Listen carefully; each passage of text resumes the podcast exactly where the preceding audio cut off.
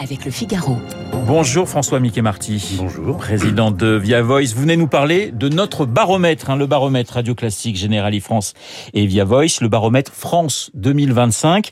Alors l'idée c'est d'analyser les préoccupations immédiates des Français, mais aussi plus lointaines. Hein, c'est ça François? Oui, c'est l'originalité de, de, la démarche, en effet, que nous avons initiée avec, euh, avec Generali. Nous avons été, pendant cette période de pandémie, tout à fait euh, submergé par les, pré les préoccupations, c'était bien légitime, liées à la pandémie, à la manière d'en sortir, etc.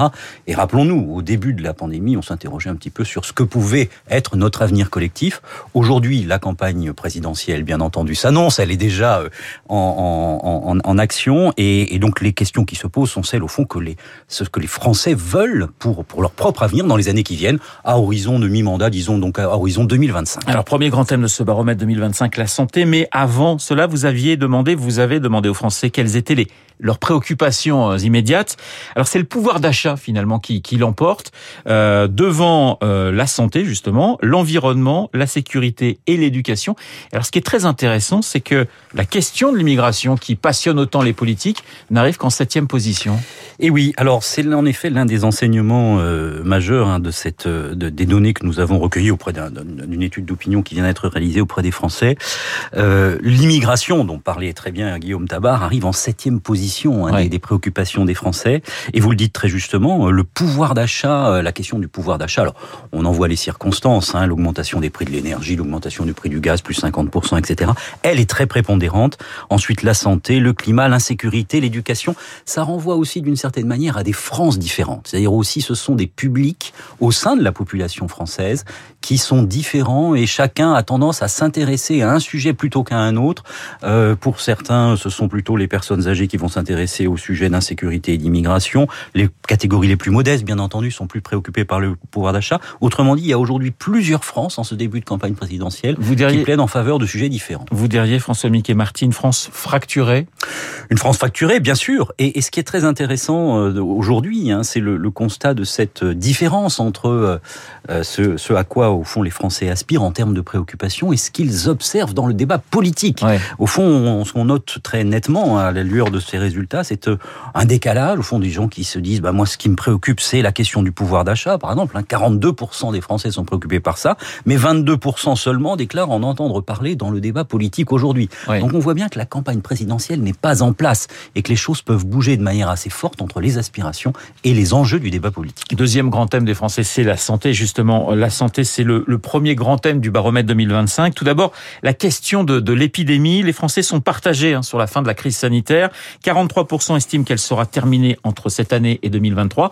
41% estiment qu'on ne verra pas la fin euh, de cette crise avant 2024, voire plus.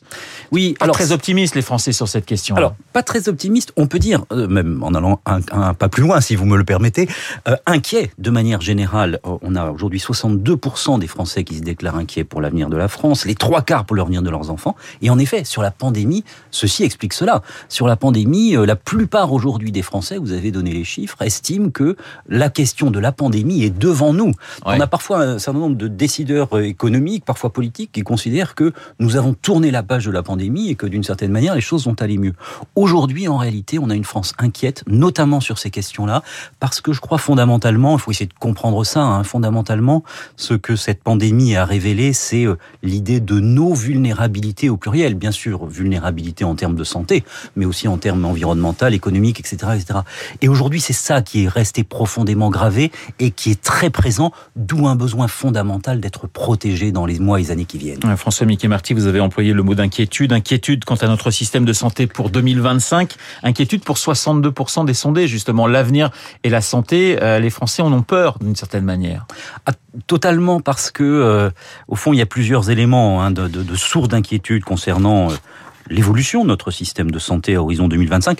D'abord des questions de financement. Y aura-t-il ouais. les fonds nécessaires pour pouvoir assurer la, le, le, la santé de tous? Ensuite, des questions d'efficacité qui sont apparues pendant cette période de pandémie. On a vu parfois des ratés sur les, questions d'organisation et de soutien en termes de, de, santé. Et puis beaucoup, beaucoup, beaucoup la question de l'universalité des soins. C'est-à-dire aujourd'hui, l'aspiration majeure est celle en faveur d'un système de santé qui protège tout le monde. D'une certaine manière, ce à quoi on aspire, c'est à une santé qui soit sanctuarisée, un système de santé qui soit sanctuarisé, qui contribue aussi à la protection des Français. Et c'est la santé au sens large, hein, parce qu'on parle de, conditions de travail, on parle des risques environnementaux, on parle d'une meilleure alimentation, on parle de sport. Finalement, les Français associent la, santé à d'autres thèmes autour de la santé à proprement parler.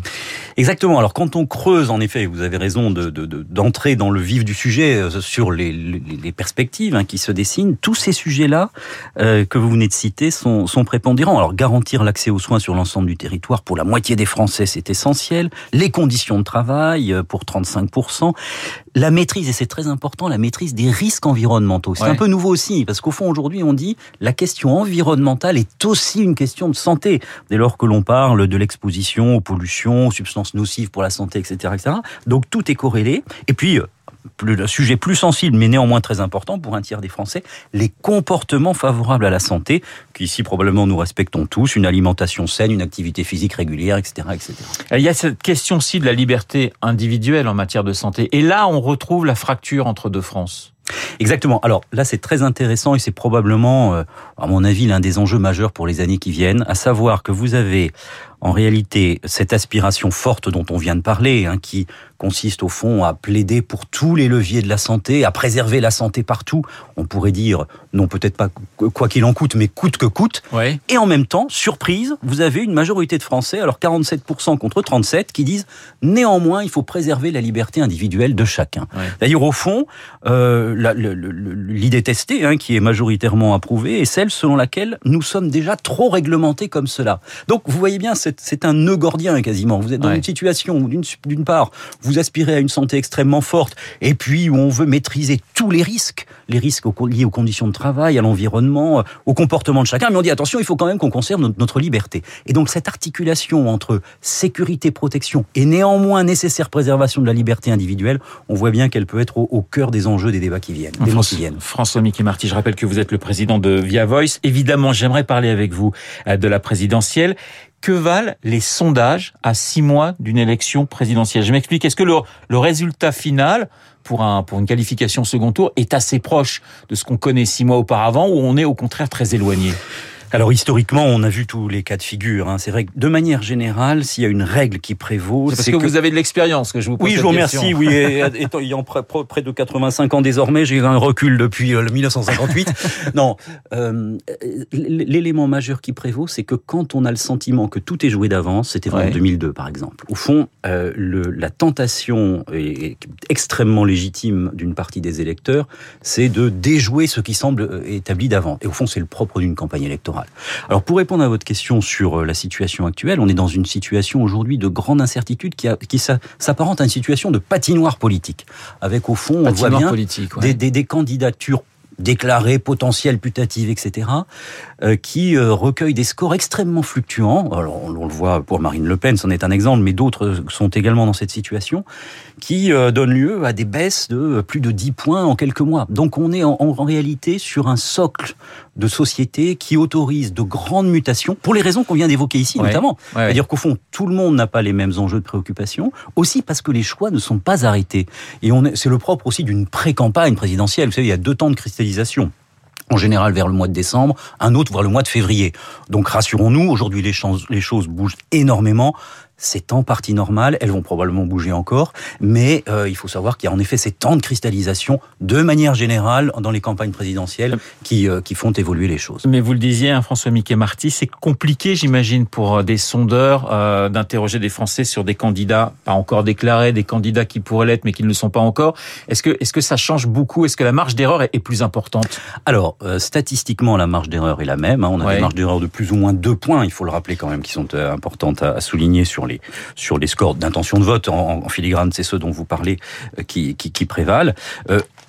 En même temps, ça ne change pas, j'allais dire, le, contexte que l'on, auquel on est en, que l'on mesure aujourd'hui. C'est-à-dire qu'au fond, euh, ce qui est frappant aujourd'hui, c'est la variabilité des choses. Donc, au fond, les études d'opinion successives font état de cette grande variabilité.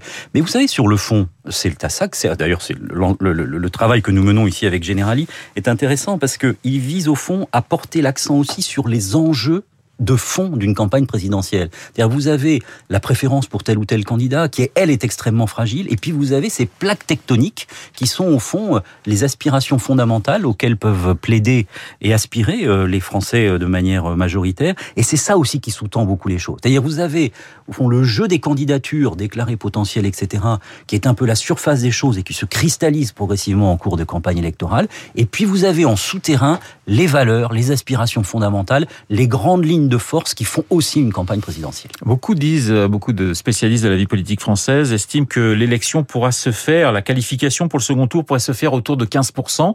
Est-ce que c'est aussi votre avis, François Mickey Marty Et qu'est-ce que ça dit finalement de notre, de notre démocratie? Terminer les, les scores à la Mitterrand, à la Giscard ou, euh, ou au premier tour, on, a, on avait 35-40% pratiquement. Là, on va être autour de 15-20% et on peut espérer se qualifier avec, euh, avec si peu de voix. Alors, c'est une très bonne question. Heureusement, nous avons la journée pour en parler. nous avons une minute pour en parler, François non, Je crois qu'il y a un sujet là-dessus, parce qu'en effet, on voit bien que, euh, sans certitude bien entendu, mais que les, les, le, le, score d'accès au second tour peut, peut baisser parce qu'on a une pluralité de candidatures et parce qu'on a des compétitions qui sont fortes. Euh, je crois que ce qui est à l'œuvre de plus en plus, c'est au fond aussi une friabilité liée au fait que vous n'avez plus, vous parliez du temps long tout à l'heure, vous n'aviez plus, vous n'avez plus aujourd'hui ces candidatures qui euh, se représentent d'élection en élection et qui sont portés par des campagnes électorales sur le terrain. Voilà, on se souvient de François Mitterrand, de Jacques Chirac, de beaucoup d'autres, qui au fond ont passé des décennies et qui racontent ça très bien. Et donc, dans, on dit aujourd'hui, ah, mais on a des, des, candidatures qui sont un peu éloignées, parfois vaporeuses, un peu loin des préoccupations des Français, parfois des candidats qui cherchent ce que veulent les Français.